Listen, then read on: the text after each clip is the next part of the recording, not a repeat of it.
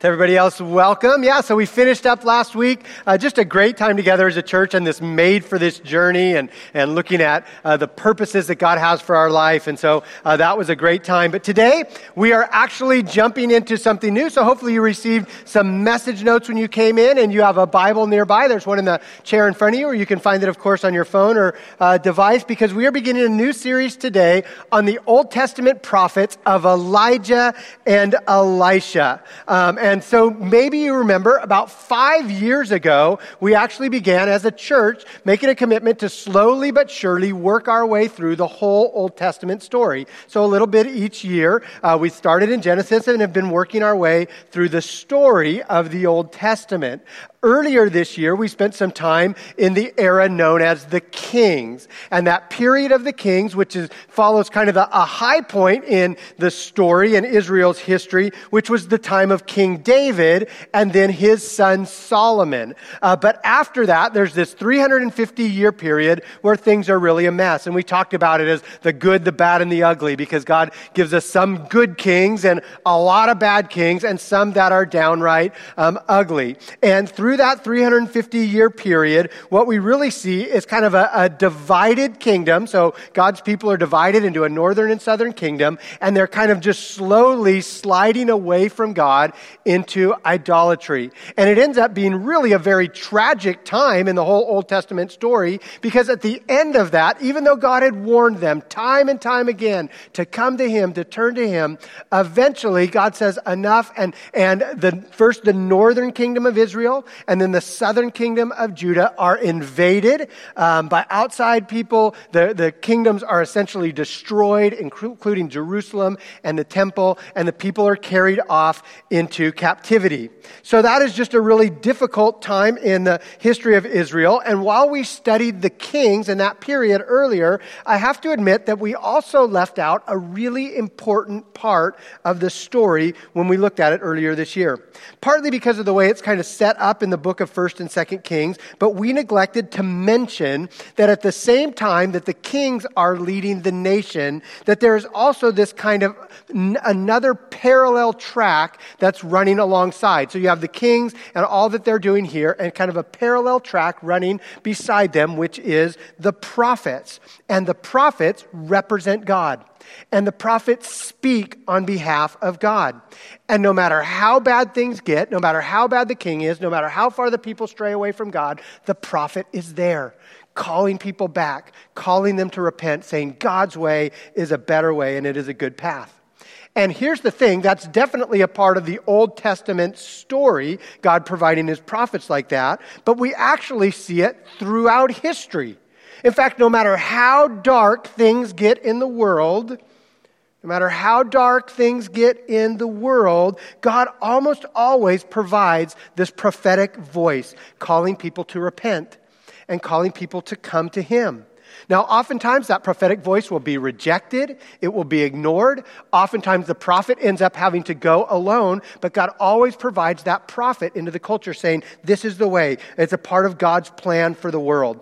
And so, before we jump into the actual details of Elijah and Elisha, like we're going to for the next five weeks, I just want to say that one of the main functions for the church, and not just this church, but kind of the church at large, one of the main functions of a Christian in this world and in any generation is to be that prophetic voice. Because no matter how dark things get in the world, God provides people to say, no, uh, come this way. And oftentimes, the prophetic voice will be rejected. Sometimes it will be ignored. Sometimes it means that that prophet has to go alone. But God, in His mercy, is always saying, repent, turn to me, come on this path. That path you're on is leading to death. And there is another path that leads to life. And they play this important role in the world. Um, now, when we think about that, it can be a little intimidating uh, and even a little scary and certainly humbling to realize that we play that role of prophetic voice in this generation that we live in. But here's what it ought to do for us as individual Christians and for us as a church when we realize that. It should cause us to lean in ever closer to Christ right? Because as we understand this calling that God has for us, we need to know Christ's heart more. We need to know his word more. We need to know his message more because if we are going to be that voice, then we need to be in tune with that voice. And so for the next five weeks, we're going to specifically look at Elijah and Elisha, who are two of Israel's most important prophets. And if you are like me and sometimes you find yourself in your walk with God falling into routine or, or just kind of getting in a little bit of a rut, and sometimes you just need a little kick in the seat of the pants to kind of move you along, then the stories of Elijah and Elisha are for you because these are men of wild faith. And God does some amazing things in them and through them. So uh, I invite you to open up your Bible to 1 Kings 17. 1 Kings chapter 17 is where we're going to be this morning. And that is where Elijah first comes onto the scene. Now, it's actually next week in 1 Kings 18 that we come to kind of the high point of Elijah's life life. That's the kind of most famous event in Elijah's life when he has this showdown with the, the prophets of Baal and Asherah there on uh, Mount Carmel. And, and not only does Elijah go toe to toe with the prophets, but we see God work in some amazing ways. And that's kind of the high point uh, of his life and his ministry.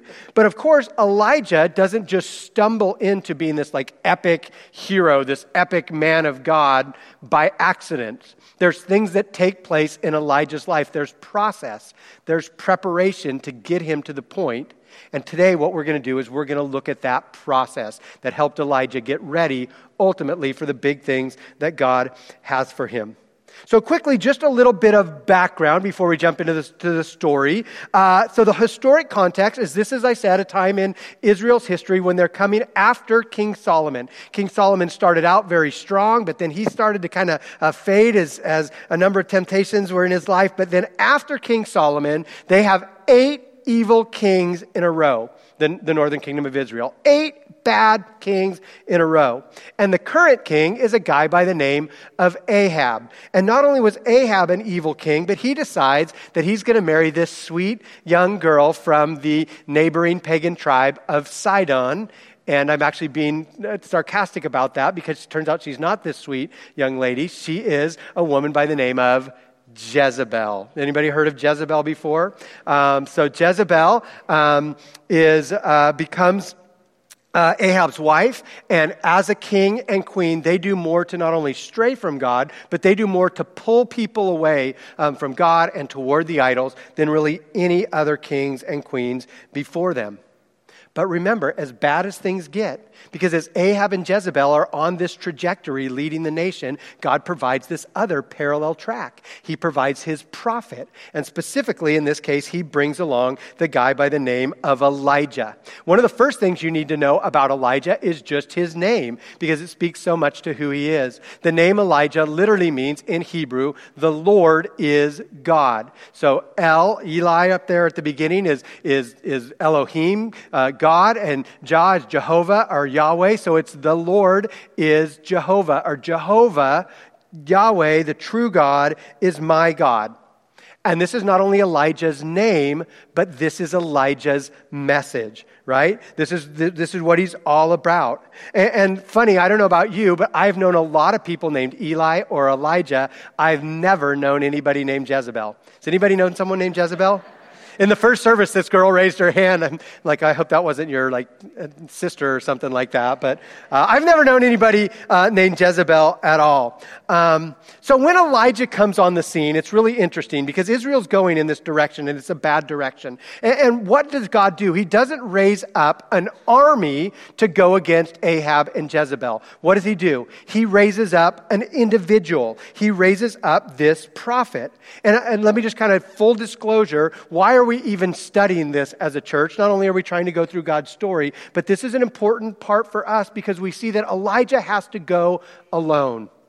And I really believe that in this church and in this generation, that God wants to raise up some Elijahs, some people that are willing to stand up even when it's difficult, even when it feels like they have to go alone.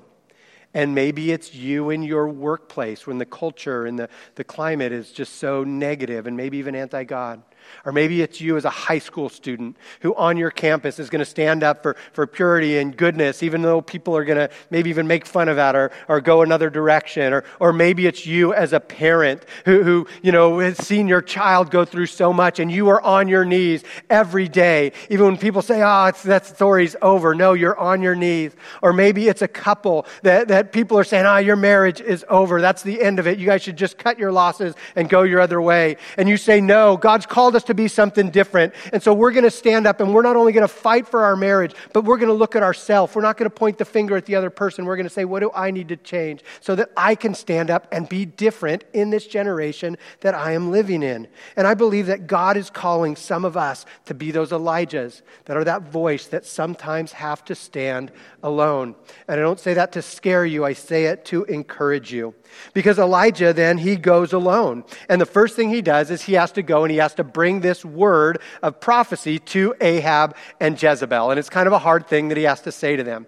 He goes to, to Ahab and Jezebel and he says, um, You need to know that God is going to hold back the rain for a few years. In fact, God is going to hold back the rain until He says so and until I tell you so. So until you hear from me again, there is going to be no rain, there is going to be no dew in any part of the world, and so, or any part of, of your kingdom. So that's a pretty harsh thing to, to, to say to Ahab and Jezebel. It's, it's kind of a challenge to them, but it's not just a challenge to Ahab and Jezebel, but it's a challenge to their gods as well because they followed idols, including the idols of the Baals. And one of the things that they believed that Baal was the storm god.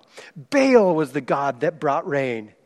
And Elijah, the Lord is my God, says no. He says that, that God, God is the one who controls the rain. And so there will be no rain on this land until um, God says so, and I tell you. And so Elijah throws down this prophecy, and the first thing he has to do is he has to go and hide because Ahab and Jezebel are mad at this from the very beginning. And so Elijah has to go and hide. And God tells him, uh, You need to run away and you need to go to this place um, to hide. And from this point on, school is in session for Elijah. Because remember, God is preparing Elijah for that battle, just like God is preparing some of us for what that battle may look like.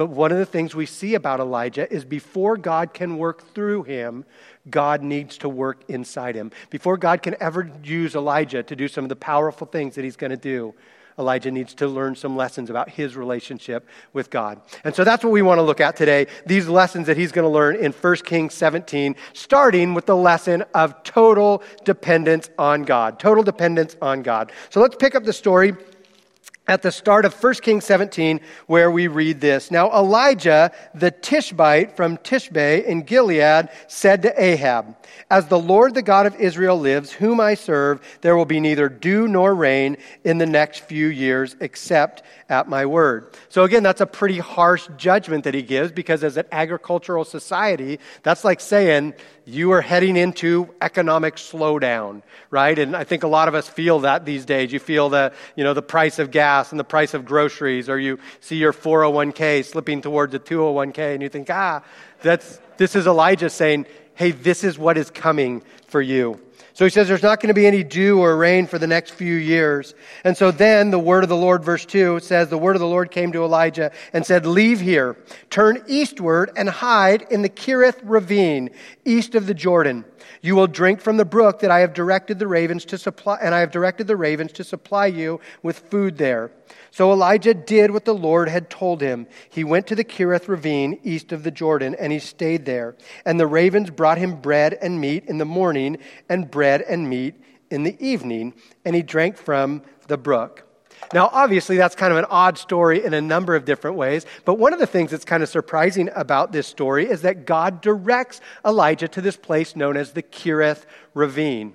And one of the things that's odd about that is, as much as archaeologists and scholars have looked for a place called the Kerith Ravine, there is no mention of the Kerith Ravine in history. Now, most places in the Bible, even if they're not, you know, don't have a modern equivalent, you can still find them somewhere in the archaeological record. You can't find the Kerith Ravine anywhere, probably because it was just so small and really kind of isolated and not that significant.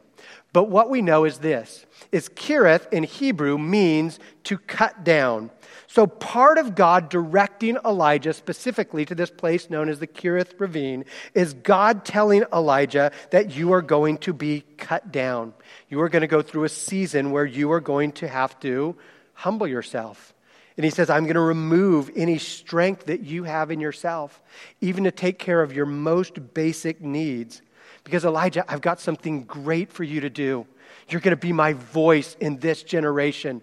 But before I can work through you, I need to work in you. And so the first thing you need to learn is this humility, uh, Elijah, that you can depend totally on me.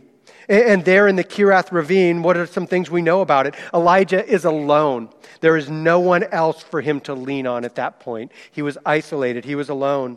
He was also uncertain of his future, right? God told him, go east of the Jordan, go to the Kerith Ravine. He doesn't tell him, and then do this. He just says, go there and wait, I'll provide food. He doesn't say what comes next. He doesn't say what happens to Ahab, Jezebel. He just says, go there. And so I'm sure he feels kind of the uncertainty, and it's kind of out of his hands. Uh, he, he's not sure how his needs are going to be met. God gives him this system of ravens bringing the food, but how long is that going to work? And, you know, this is not in the text, but I've wondered to myself, I wonder if in this Kerith ravine that maybe Ahab started to have some doubts about this whole calling thing. Should he really have gone and said those words to Ahab and Jezebel? Couldn't he have just been quiet like everybody else? Couldn't he just have gone along with the status quo? Did he have to open up his big mouth? And I just wonder if he started to have some regrets.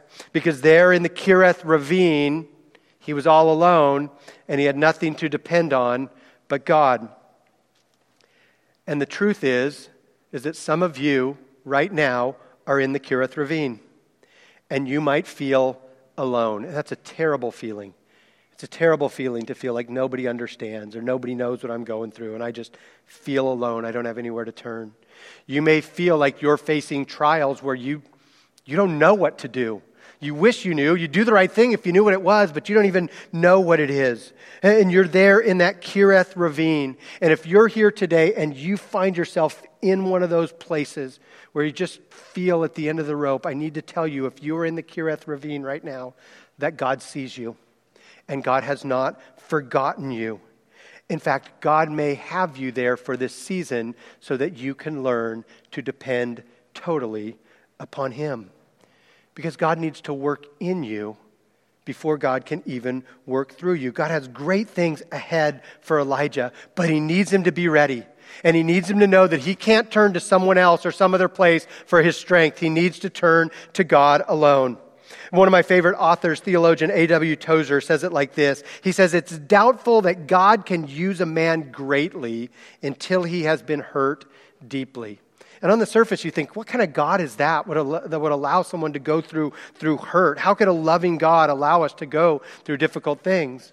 And yet, what we need to remember is that God is, in fact, a loving father, and not just a loving father, but he is a good father. And so he understands that sometimes it's hardship and difficulty in our life that is going to mature us and is going to discipline us and is going to get us ready for the things. You know, you're not a loving father if you always take all of the pain and all of the problem and all of the struggle away from your kids. You're enabling them, you're not helping them, right? And so God says, God says, I've got you here in the Kerith Ravine because I'm a loving father and I want to work in your life. So if you are in that difficult season right now, if you're in that Kerith ravine, can I just encourage you that before God uses Moses, Moses is 40 years in the wilderness. I hope yours is not that long, and chances are it won't be. But for Moses, it was 40 years. Before God uses Joseph, he's years in prison.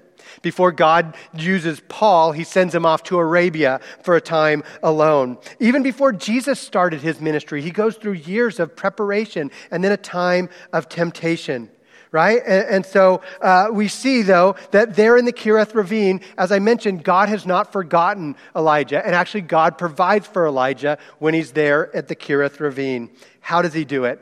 Well, let's just look at the story. First thing we see is that God provides for Elijah in very surprising ways. This is going to be kind of a theme of the chapter, but he, he decides that he's going to use ravens to bring him food. Now, that's weird on a number of different levels, but ravens are actually an unclean animal as well.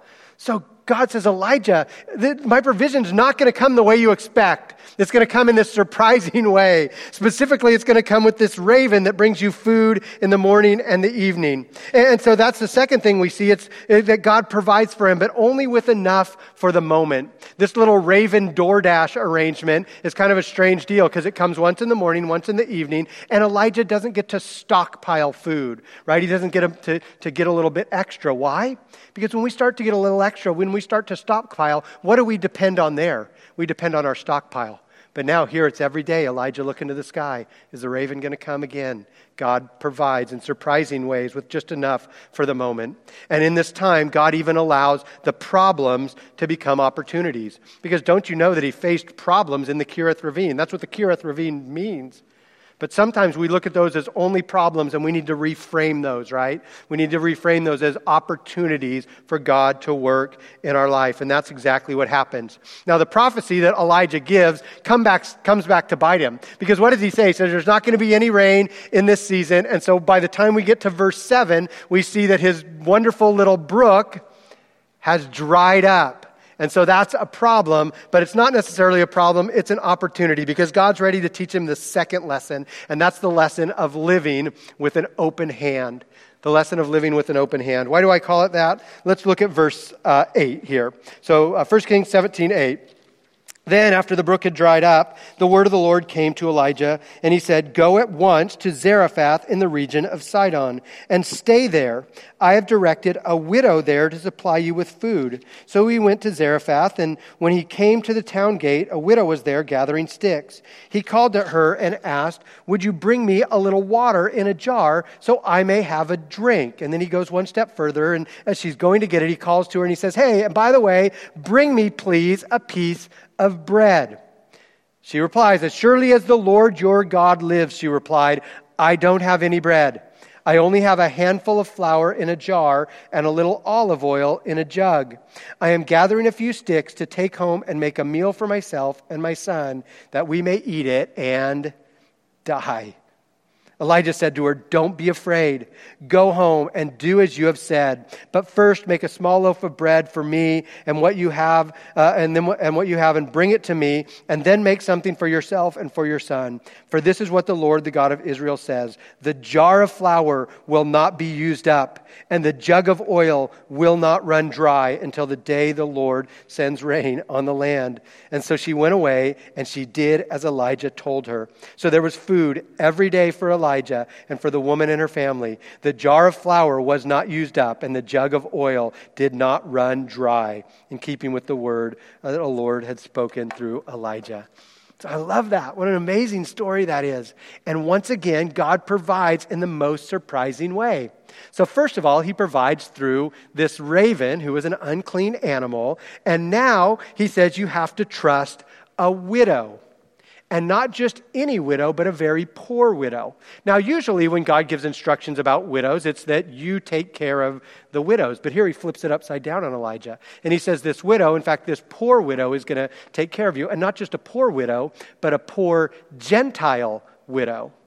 And not just a poor Gentile widow, but a poor Gentile widow from Sidon. Sidon. Now, we've heard that word once already this morning. Does anyone remember who else is from Sidon? That's where Jezebel's from. So, what you've got is God telling Elijah, I want you to go to the very place that the crazy woman that is chasing you and trying to take your life, I want you to go right to that very doorstep and hear this woman that nobody would expect. She's so poor, she doesn't have anything. She's going to take care of you until there's rain. Nice plan, God. That sounds great. Kind of reminds me a little bit of the, the old story about um, the single mom who was so faithful to care for her family and did everything she could to provide for her family, but it was always a struggle. And so she would pray, and she would pray loudly God, I know that you are good. I know that you see us, and, and I know that you're going to provide for us. And she lived in this little apartment, and she prayed so loudly that the guy on the other apartment right next door could always hear her. And the guy that lived next door was this strong atheist, and it just drove her crazy to always hear this woman uh, praying like this. He would even go to her and say, Lady, you're crazy. There is no God. Why do you keep praying for that? It didn't deter her at all. She just kept praying, God, would you provide? I know you see us. I know you care. And then finally, it came one of those times when, you know, there was a little more month and there was money and she was really out of things and things were getting desperate. And so she cried out even more God, I know that you can provide. I know that you see us. And the atheist is just fed up. He's like, I am going to do something about this once and for all. I am going to prove to her that there is no God. And so he gets in his car and he drives down to the store and he buys a bunch of groceries. He buys like six bags of groceries, takes them home, puts them on her, her doorstep, knocks on the door, and hides around the corner. The woman comes out, opens the door, sees all these groceries. She's like, This is amazing. And she just starts to praise God, thanking God for his provision. The atheist jumps out and says, Ha! I told you there's no God. God didn't provide those groceries, I provided them for you. This didn't stop the lady at all. She just kept praising God, saying all these things. And she said, God, you are so good. Not only did you provide for my needs, but you made the devil pay for it.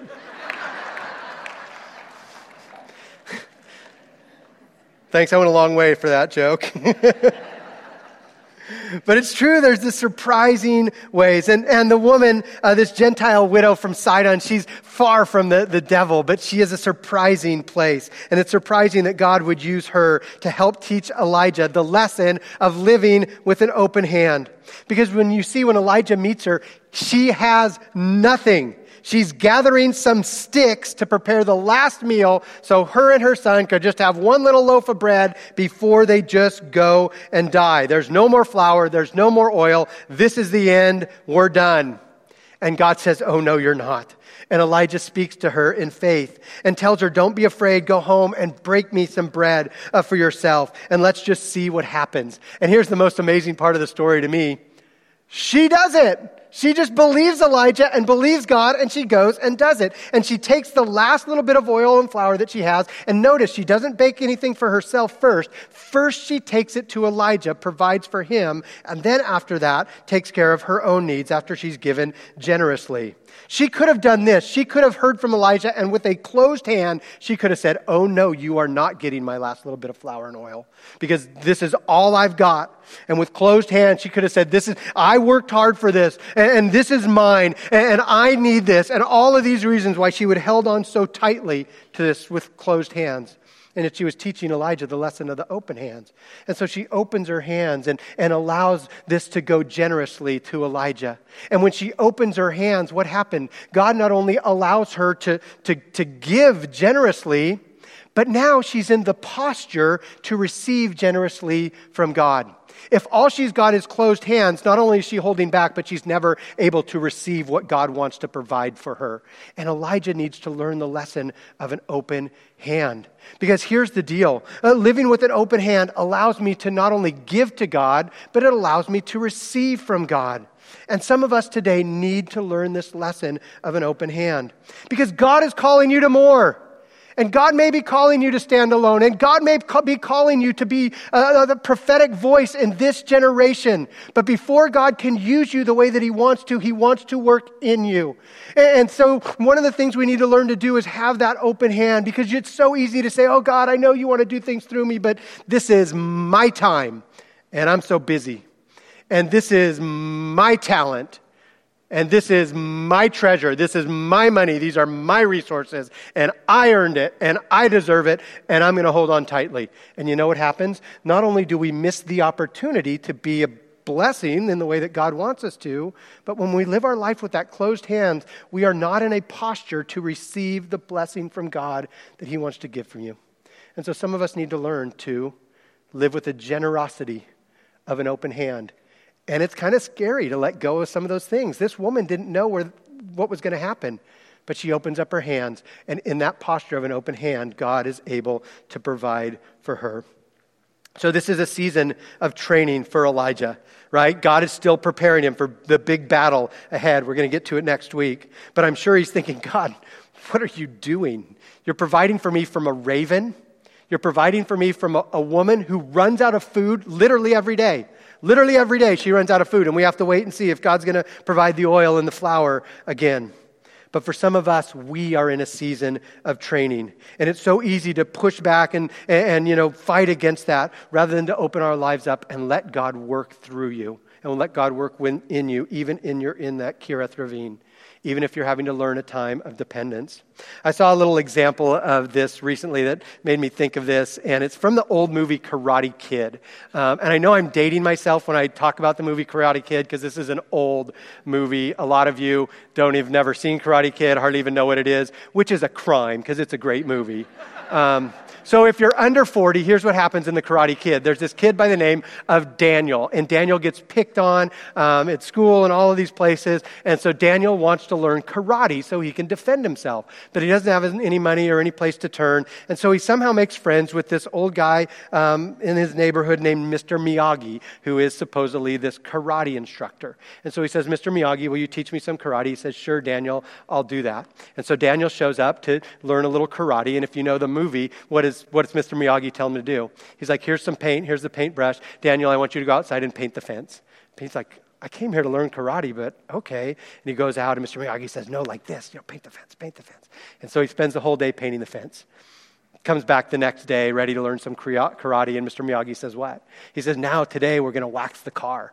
So, wax the car, and you go wax on and wax off and wax on and wax. He spends the whole day, the fence is painted, he's waxing the car, spends the whole day doing that. He thinks, Surely tomorrow I'm going to learn some karate. Comes back the next day, what does he have to do?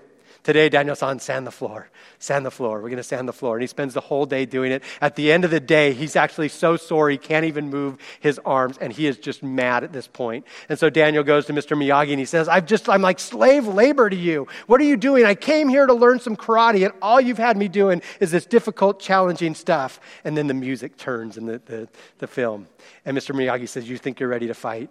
And so he throws the first punch at him and he pushes it away and he says, No, Daniel san, paint the fence paint the fence. And he throws the punch at him and he blocks it with the paint the fence. And then he throws the next punch at him and he waxes the, waxes the car and sands the floor. And, and it ends with Mr. Miyagi like throwing just this, you know, all these blows at him, kicks and everything like that. And he's just like,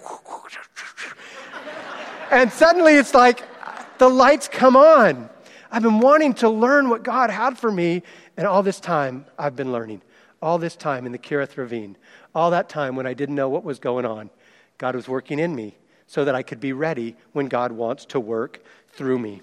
And you may be in a season where you feel alone, and God is saying, learn to trust. You may feel like you are at the doorstep of your enemy, having to trust in this woman who every day runs out of food. But God is saying, Elijah, I see you. I've got you. I've even got great things for you. And then the very last thing that Elijah has to learn in chapter 17 is the lesson that with God, all things are possible. With God, all things are possible. This is the way this chapter ends up in verse 17. It says, Sometime later, the son of the woman who owned the house became ill. She grew worse and worse uh, the son did. He, he became worse and worse. And finally stopped breathing. She, the widow, said to Elijah, What do you have against me, man of God? Did you come to remind me of my sin and kill my son? Give me your son, Elijah replied. And he took him from her arms, carried him to the upper room where he was staying, and laid him on his bed. Then he cried out to the Lord, Lord my God, you have brought tragedy, have you brought tragedy even on this widow that I am staying with by causing her son to die? And then he stretched himself out on the boy three times and cried out to the Lord, Lord my God, let this boy's life return to him. And then the Lord heard Elijah's cry, and the boy's life returned to him, and he lived. And Elijah picked up the child and carried him down from the room into the house. He gave him to his mother and said, Look, your son is alive. And then the woman said to Elijah, Now I know that you are a man of God, and that the word of the Lord from your mouth is the truth. So, wow, obviously that's a, you know, a, a crazy story, a wild story. It's a, an out of the ordinary story. And as we dig into the, the life of Elijah and Elisha, you should just know one of the things that you see in, in the Bible is you have the ministry of Jesus, where there's a lot of miracles. You have the period when, uh, with Moses and the plagues, and then he leads the people through the, uh, into the, across the Red Sea and into the wilderness, and God provides there. And then you have the time of Elijah and Elisha. And those three times are really where the vast majority of the miracles in the Bible are kind of centered around those three events. Not the only ones, um, but a lot of them are centered around that. So we're entering into a time when Elijah sees these amazing things because Elijah needs to learn that with God, nothing is impossible. In fact, in this chapter, what have we seen? We've seen God uses an unclean raven. God uses a Gentile woman And now God uses a dead little boy, which, by the way, also would have been unclean for a prophet to touch. And God uses all of those three surprising things to show Elijah his power. It's as if God is saying to us, There is no box you can keep me in. There are no limits you can put on me. There is nothing that is impossible for me. Elijah, I've got great things for you. You need to learn these things so you can go and do those things. And it works. How do I know? Look all the way back to verse 1.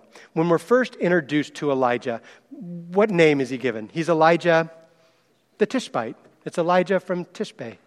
When you get to verse 24 at the end of the chapter, who is he? Elijah, the man of God. You see, God has that process.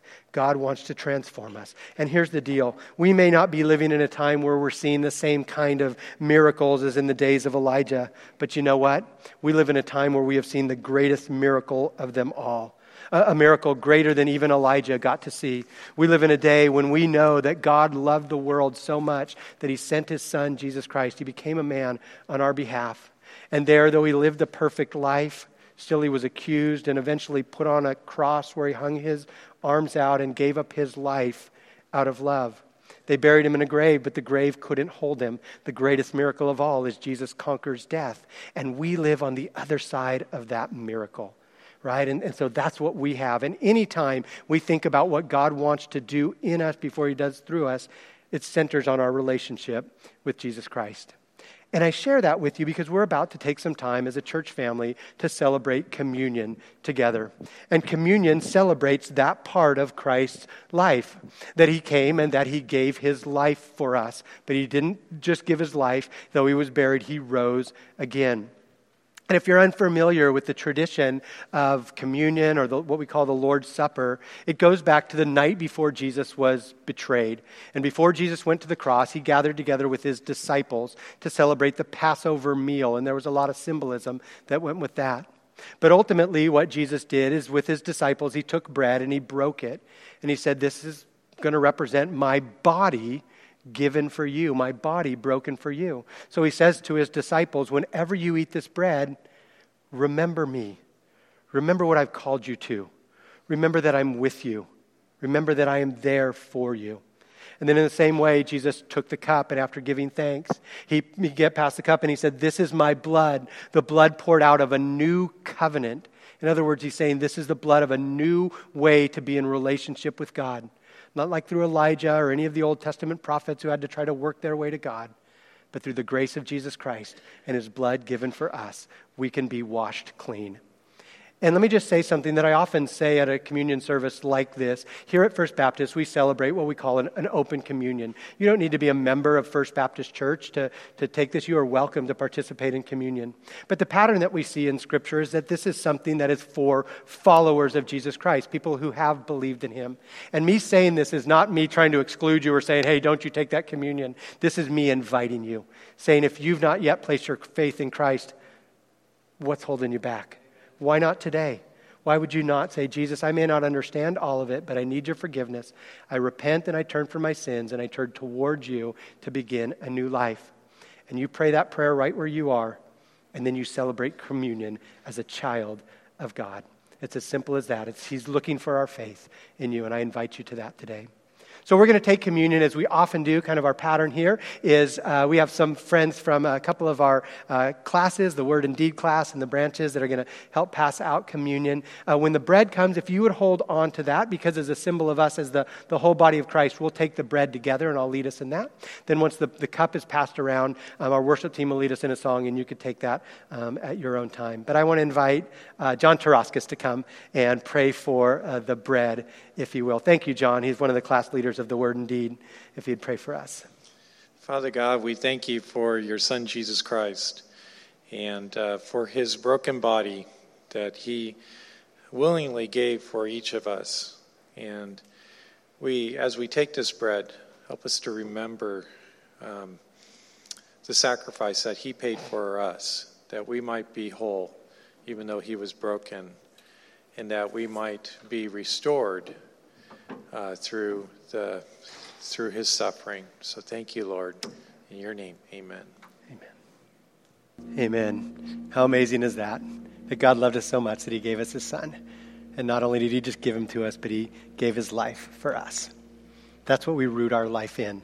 That's what compels us. That's what sends us out, sometimes to stand alone, sometimes to be a voice in this generation, but always to live for Christ. So thanks so much for being here today. I hope you've been encouraged, uh, maybe challenged. If, if there's anything that we can do for you as a church, if we can pray for you, um, we'd love to do that. We also have what we call our five minute party. If you're uh, visiting with us today, we've got some uh, fresh baked cookies, I think, in my office, which is just to the left of the fireplace out there. Uh, stop by. I'd love to meet you. Say a quick hello um, there. Um, also, if, if uh, you're ready to be baptized, we've got that coming up in a couple weeks, so lots of opportunities opportunities to take that step of faith. Also, just one reminder here on the first Sunday of the month, we always take our Deacons Fund offering. Uh, so that's a special offering if you want to give. That goes to help with real specific needs, you know, someone in the church family or in our community. Um, and so we appreciate you supporting the Deacons Fund um, in that way as well as our regular offering. So let me now dismiss us with a word of prayer and ask God's blessing as we go. Thank you, Jesus for your body and blood given for us, applied to our life, full of grace and truth. Help us, Lord, to be people that live for you. We thank you for the call from your word to be people that trust you and depend on you. And I pray for myself and for my brothers and sisters here today that we would go and live that kind of life of faith. Help us, Lord, to share your love and your light wherever you call us, because we, your people, go in the name of our risen Savior, Jesus Christ. Amen. Well, God bless you and have a great day.